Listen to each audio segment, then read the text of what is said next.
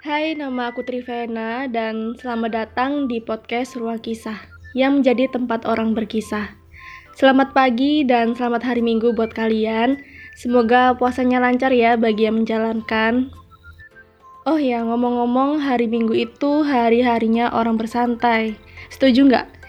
Biasanya orang-orang pada liburan, me time, rebahan, dan lain-lain. Tapi itu nggak berlaku buat semua orang loh. Ada juga yang di hari Minggu itu masih bekerja, masih belajar, masih melaksanakan kegiatan penting, bahkan ada yang nggak sempat untuk bersantai-santai di hari Minggu. Nah, kali ini aku kedatangan teman spesial, temen yang bakal kasih kisahnya pagi ini. Dia ini termasuk orang yang dulu di hari minggunya jarang bersantai-santai. Waktu jadi mahasiswa, dia itu sering ikut kegiatan kampus, belajarnya rajin, sampai-sampai dia menjadi lulusan terbaik loh di kampusnya. Keren banget kan? Langsung aja kita kenalan yuk. Hai, halo. Hai, hai Hai. everybody, ya ampun. Kenalin dong namanya siapa? Hai semuanya, kenalin nama aku Devi Lupita, tapi biasanya dipanggil Depok. Saya dari UNER, jurusan D3 Perpustakaan. Oke, aku panggil Devi aja ya biar kayak sepantaran gitu. Iya, nggak apa-apa, it's okay. Berarti ini jadi eh dari Universitas Erlangga ya Surabaya. Iya, alumni sih terlebih tepatnya. Udah tahun 2019 aku lulus, jadi masuknya tahun 2016. Hmm, oke oke berarti udah dua tahun yang lalu ya lulusnya ya. Iya, benar, Trivena. Oke lanjut. Nah dulu kan waktu jadi mahasiswa itu ikut kegiatan kan pastinya. Iya dong, pasti itu. Dan itu pasti sibuk banget. Terus bagi waktu kegiatan sama belajar itu gimana biar terlaksana dengan baik? Oke, jadi aku kebetulan itu D3. Jadinya itu kan sampai semester 1 eh mulai dari semester 1 sampai 6. Hmm. Jadi aku bagi waktunya itu per tiga semester. Jadi kalau misalnya awal-awal itu kan masih disuruh nyari SKP buat sertifikat kelulusan, terus habis gitu TOEFL, habis gitu pokoknya lebih banyak kegiatan di ekstrakurikulernya. Mm-mm. Jadi aku tiga semester itu mengikuti beberapa kegiatan termasuk himat dan juga BEM. Tapi aku nggak sempet jadi ketuanya, jadi cuma kayak anggota gitu. Waktu Nah, itu terus iya, kalau misalnya bagi kegiatannya itu biasanya kan kalau semisal eh, acara itu kan pasti ada kayak perencanaannya gitu ya. Jadinya itu nggak waktu tiga semester awal itu nggak nggak sulit-sulit banget. Yang yang sulit-sulit banget itu pas tiga semester ke bawah, mulai dari 4, 5, 6 itu kan nambah beban SKP, nambah beban kuliahnya, juga nambah beban yang harus dipelajarinya gitu sih. Oke, jadi membagi waktunya ini dengan membagi di semesternya ya. Kayak Iya. yang awal yang lebih gampang dibuat kegiatan, yang terakhir itu dibuat fokus sama mata kuliah. Ya benar, benar Trivena. Oke. Terus dengar-dengar jadi lulusan terbaik itu bener ya? Ya Allah, ya Allah. Iya, alhamdulillah. Sebenarnya Hmm. sih nggak nyangka soalnya kan aku cuma D3 sih. Jadi fakultas vokasi itu selalu dipandang rendah gitu loh. Soalnya kalau di UNER itu meski yang ikut demo terus habis gitu pokoknya aktif banget kalau se- kalau soal demo-demo gitu. Jadinya kayak minder gitu loh kita. Ah, mungkin mungkin yang dapat lulusan terbaik itu pasti fakultas lain, nggak yang di tiga empat pokoknya. Eh ternyata aku jadinya seneng banget. Aku senengnya itu apa sih? Kita tuh bisa nunjukin gitu loh. Apalagi prodiku kan, prodiku kan mesti jurusan apa? Di tiga perusahaan. Oh pasti cuma nungguin buku yang padahal enggak. Kayak bener sih itu kayak apa? Itu bercanda, tapi bagi kita itu nempel banget Hmm, jadinya kita ngebuktiin Heeh, kita ngebuktiin juga buat prodi lain sama fakultas lain kalau kita itu juga bisa berprestasi di akademik gitu Jadi kamu harap itu D3 kayak nggak diremehin gitu ya sama yang kayak S1 atau S2 gitu Iya, ya. benar. Ya soalnya waktu ospek itu kan ada ospek eh ospek semua fakultas sih. Jadi satu regu itu ada berbagai fakultas. Itu mesti apa? Yang jadi maksudnya yang jadi organ in, organ. Maksudnya yang jadi inti kayak panitianya terus habis itu nya mesti S1 dulu baru D3 gitu sih. Hmm. Terus aku mikir, aku mikir kenapa ya kayak gini? Ternyata ada faktor-faktor lain gitu lah pokoknya. Jadi hmm, ada faktor-faktor ya yang menjadi kamu tuh lulusan terbaik kayak ikut kegiatan-kegiatan sampai ikut Ya. BEM. Kalau Ya, boleh tahu waktu ujian akhir itu meneliti apa?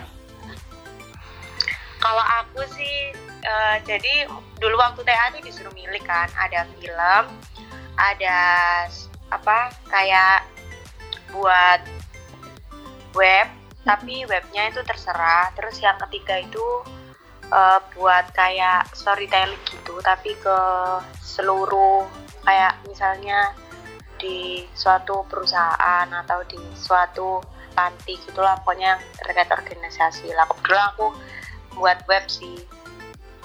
Dan webnya itu berisi tentang toko jamu. Ya kenapa aku pilihnya toko jamu itu? Soalnya kebanyakan eh, yang di prodigo itu milihnya kayak perpustakaan terus habis itu film gitu-gitu sih. Aku lebih prefer ke toko jamu soalnya aku ingin ngembangin gitu loh kan. Soalnya sekarang banyak banget sih obat-obat yang manjur gitu ya Mm-mm. di anak muda orang tua ataupun sebagian. Tapi kan ada juga gitu loh orang yang nggak bisa minum obat. Jadi mereka itu harus ke jamu terus habis itu kalau semisal kita habis head atau halangan itu kan pasti orang tua kita kan nyuruh ke jamu lah belum ada tempat atau wadah buat informasi jamu itu apa sih terus kegunaannya itu apa sih gitu jadi aku milih itu buat teh aku Jadi Devi ini kayak pengen eh, beda dari yang lainnya tugas akhirnya ini. Kan iya benar temen-temennya banyak yang storytelling, film, perpustakaan lah. Devi ini malah kayak melenceng di luar itu gitu loh. Yang di luar dari dugaan-dugaan. Keren banget sih bisa meneliti kayak jamu-jamu gitu. Itu jarang banget loh. Banyak apa yang meneliti soal jamu kayak gitu. ya ampun Semoga bermanfaat ya hasil penelitiannya. amin. amin. Kalau boleh tahu eh, apa sih yang mendorong Devi nih buat kayak eh, ngejar yang ngejar kayak banyak kegiatan sampai menjadi lulusan terbaik? Pasti kan ada sebuah inspirasi. Apa yang membuat Devi bisa menjadi seperti ini? Ya, jadi aku kan dari keluarga yang sederhana banget gitu loh, nggak Mm. nggak yang berada banget gitu loh. Dan di keluarga itu nggak ada yang apa nggak ada yang kuliah, saudara-saudaraku itu ada, cuma di keluarga aku sendiri tuh aku kan anak pertama, jadinya aku gimana ya harus banggain gitu loh. Mm-mm. Setiap hari itu dari subuh sampai malam melihat kedua orang tua kerja itu rasanya kayak ya Allah, masa aku yang tinggal apa udah dikasih pendidikan, udah dikasih uang, udah dikasih makan, gitu-gitu aja gitu loh. Jadinya aku Mm. mau yang eh, gimana caranya aku bisa ngebuktiin ke kedua orang tua aku kalau aku bisa. Dan waktu ospek maba itu kan pasti ada perkenalan gitu loh, mahasiswa lulusan terbaik, mahasiswa lulusan berprestasi dan itu orang tuanya bisa speech Mm-mm. di waktu yang kita kelulusan itulah. Aku pengennya kayak gitu, gitu sih pengennya. dasarnya. Terus Hmm. sama sama yang di atas terus dilancarin terus habis itu ya sebenarnya nggak mudah aku banyak nangisnya aku banyak up and downnya aku banyak banyak masalahnya gitu cuma ya kembali lagi kita ke awal gitu. Apa mau tujuan apa ke sini? Masa ya mau enak-enakan? Soalnya kalau semisal mau kuliah pulang kuliah pulang itu kayak gimana ya? Kecuali ada dasarnya ya kayak semisal kerja itu kan ya pasti kayak gitu. Harusnya kuliah pulang kuliah pulang. Saya kan kerja. Kalau semisal aku kan dulu kan nggak kerja aku eh, 100% kuliah gitu loh. Jadinya sayang gitu loh. Jadi dari awal tuh Gitu udah ada keinginan ya pas terutama pas ospek lihat orang-orang yang lulusan terbaik tadi kayak ada motivasi Iya. buat ke depannya ya iya banget banget apalagi kalau misalnya dipanggil gitu kan Mm-mm. lulusan terbaik bla bla bla seneng banget sih. juga. iya banget ya Allah sumpah itu aku sebenarnya itu nggak nyangka dan apa ya kayak merinding gitu loh aku pas wisuda aja Allah beneran tainya aku ngono. Beneran ta sampai dosen-dosen itu ngechat aku. Devi jangan apa jangan nangis. Terus apa semoga speechnya lancar di situ. Soalnya kan nanti kan eh, bakal ada kasetnya. Dan kasetnya itu kan pasti isi isinya itu ya yang lulusan terbaik sama Mm-mm. lulusan berprestasi aja yang ngomong. Kebanyakan gitu sih. Kayak nggak kebayang aja ya itu semua terjadi ya. Yang keinginan keinginan, keinginan Iya, kecil itu banget. bisa terjadi dari sebuah keberhasilan kan pasti ada up and down-nya ya katanya kan. Pasti ada iya. waktu-waktu nangis-nangis waktu-waktu iya nggak kuat mau mau apa ya pasrah gitu kan pastinya. Dan Mhm, Devi ini bisa banget. ngelewatin semuanya dengan baik sampai hasilnya juga jadi baik. Ikut seneng loh Amin. dengan ceritanya. Oh makasih. Eh, sebenarnya sih kuncinya cuma satu sih usaha sama doa. Kalau kalau kalian udah maksudnya udah usaha ya. Tapi kalian nggak doa juga apa kurang kayak lengkap. seimbang gitu. Jadi iya. iya jadi jadi hidup itu harus seimbang. Ada usahanya ada doanya gitu. Bolehlah kita kayak aduh ya Allah capek banget mau istirahat. Ya nggak apa-apa istirahat tapi itu jangan terus-terusan gitu loh. Mm-mm. misalnya satu minggu ya isti- istirahatnya 8 hari. Eh 8 hari lima hari dua harinya kerja ya jangan gitu. Ya setengah-setengah gitu lah. Harus seimbang ya intinya. Iya benar banget. Nah eh, waktu eh, melaksanakan kegiatan waktu dulu jadi mahasiswa kan pasti ada rasa males-males gitu kan ya pasti kan? Iya pasti dong. Nah itu gimana sih caranya Devi ngatesin rasa males itu?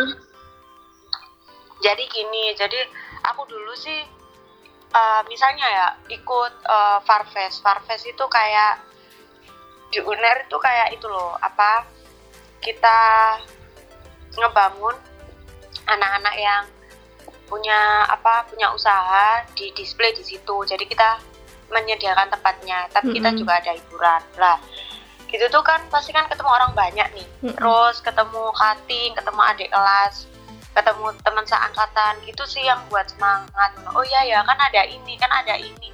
Terus kegiatannya juga positif itu sih. Terus habis itu apalagi kalau misalnya kita jadi panitia pasti kan kita yang dicari kayak misalnya oh oh iya lupa ya yang bagian dekor. Bagian dekor siapa ya? Oh iya bagian anak dekdok siapa ya yang kadingnya kayak Mm-mm. gitu sih. Lebih senengnya ketemu orang terus Hmm. bersosialisasi gitu sih. Lebih seneng ngobrol aja jadi dengan ngobrol itu kayak rasa malesnya jadi tiba-tiba hilang gitu ya jadi kayak lebih iya beneran Heeh. berenergi lagi buat ngelakuin Iya. aktivitas-aktivitas. Oke, bermanfaat sekali ya, Mbak Devi. ya ampun alhamdulillah Kalau boleh tahu sekarang Devi ini aktivitasnya apa sekarang? jadi sekarang aku aktivitasnya itu lagi kerja di sebuah perusahaan gitu sebuah kantoran. Di Mm-mm. bagian sales sama admin. Oh, Oke, udah berapa lama kerja di sana? hampir mau eh sekarang bulan apa ya? Oh satu satu setengahan. Jadi, satu koma lima. Mm, jadi nggak hampir satu tahun lebih. nggak lama ya dari kelulusan waktu di UNAR itu ya kayak langsung dapat kerja gitu kan?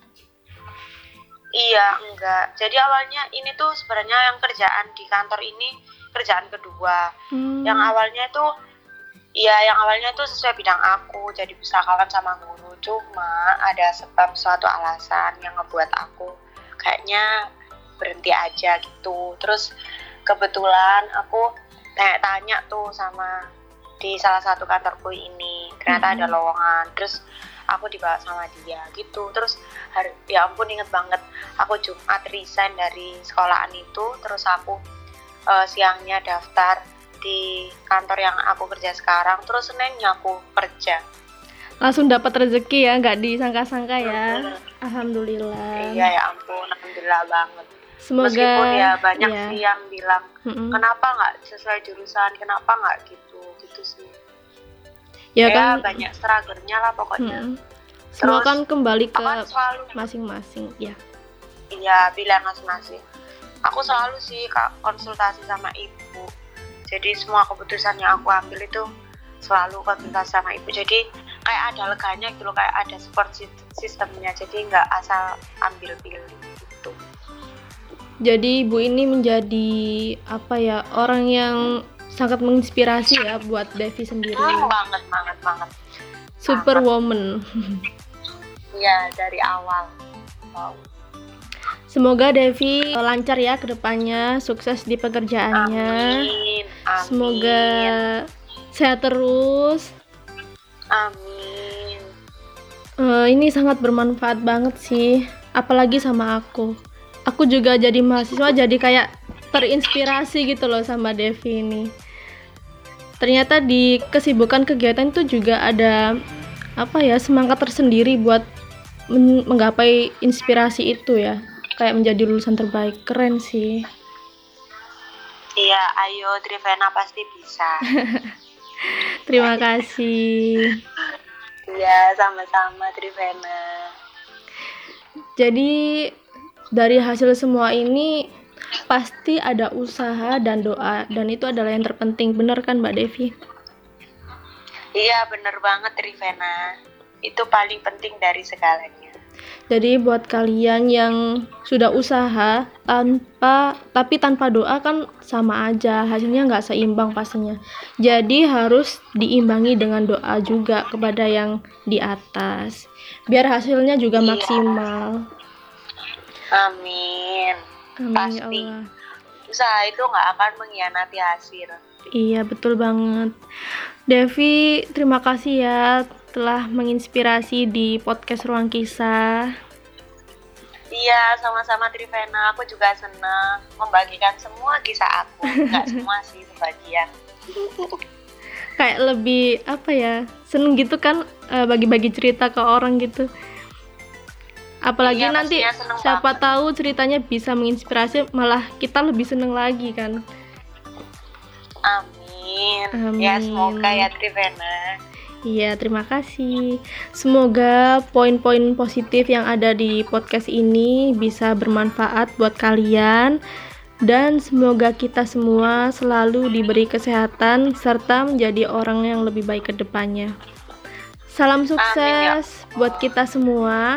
Aku Trivena dari podcast Ruang Kisah yang menjadi tempat orang berkisah. Sampai jumpa. dah Ah.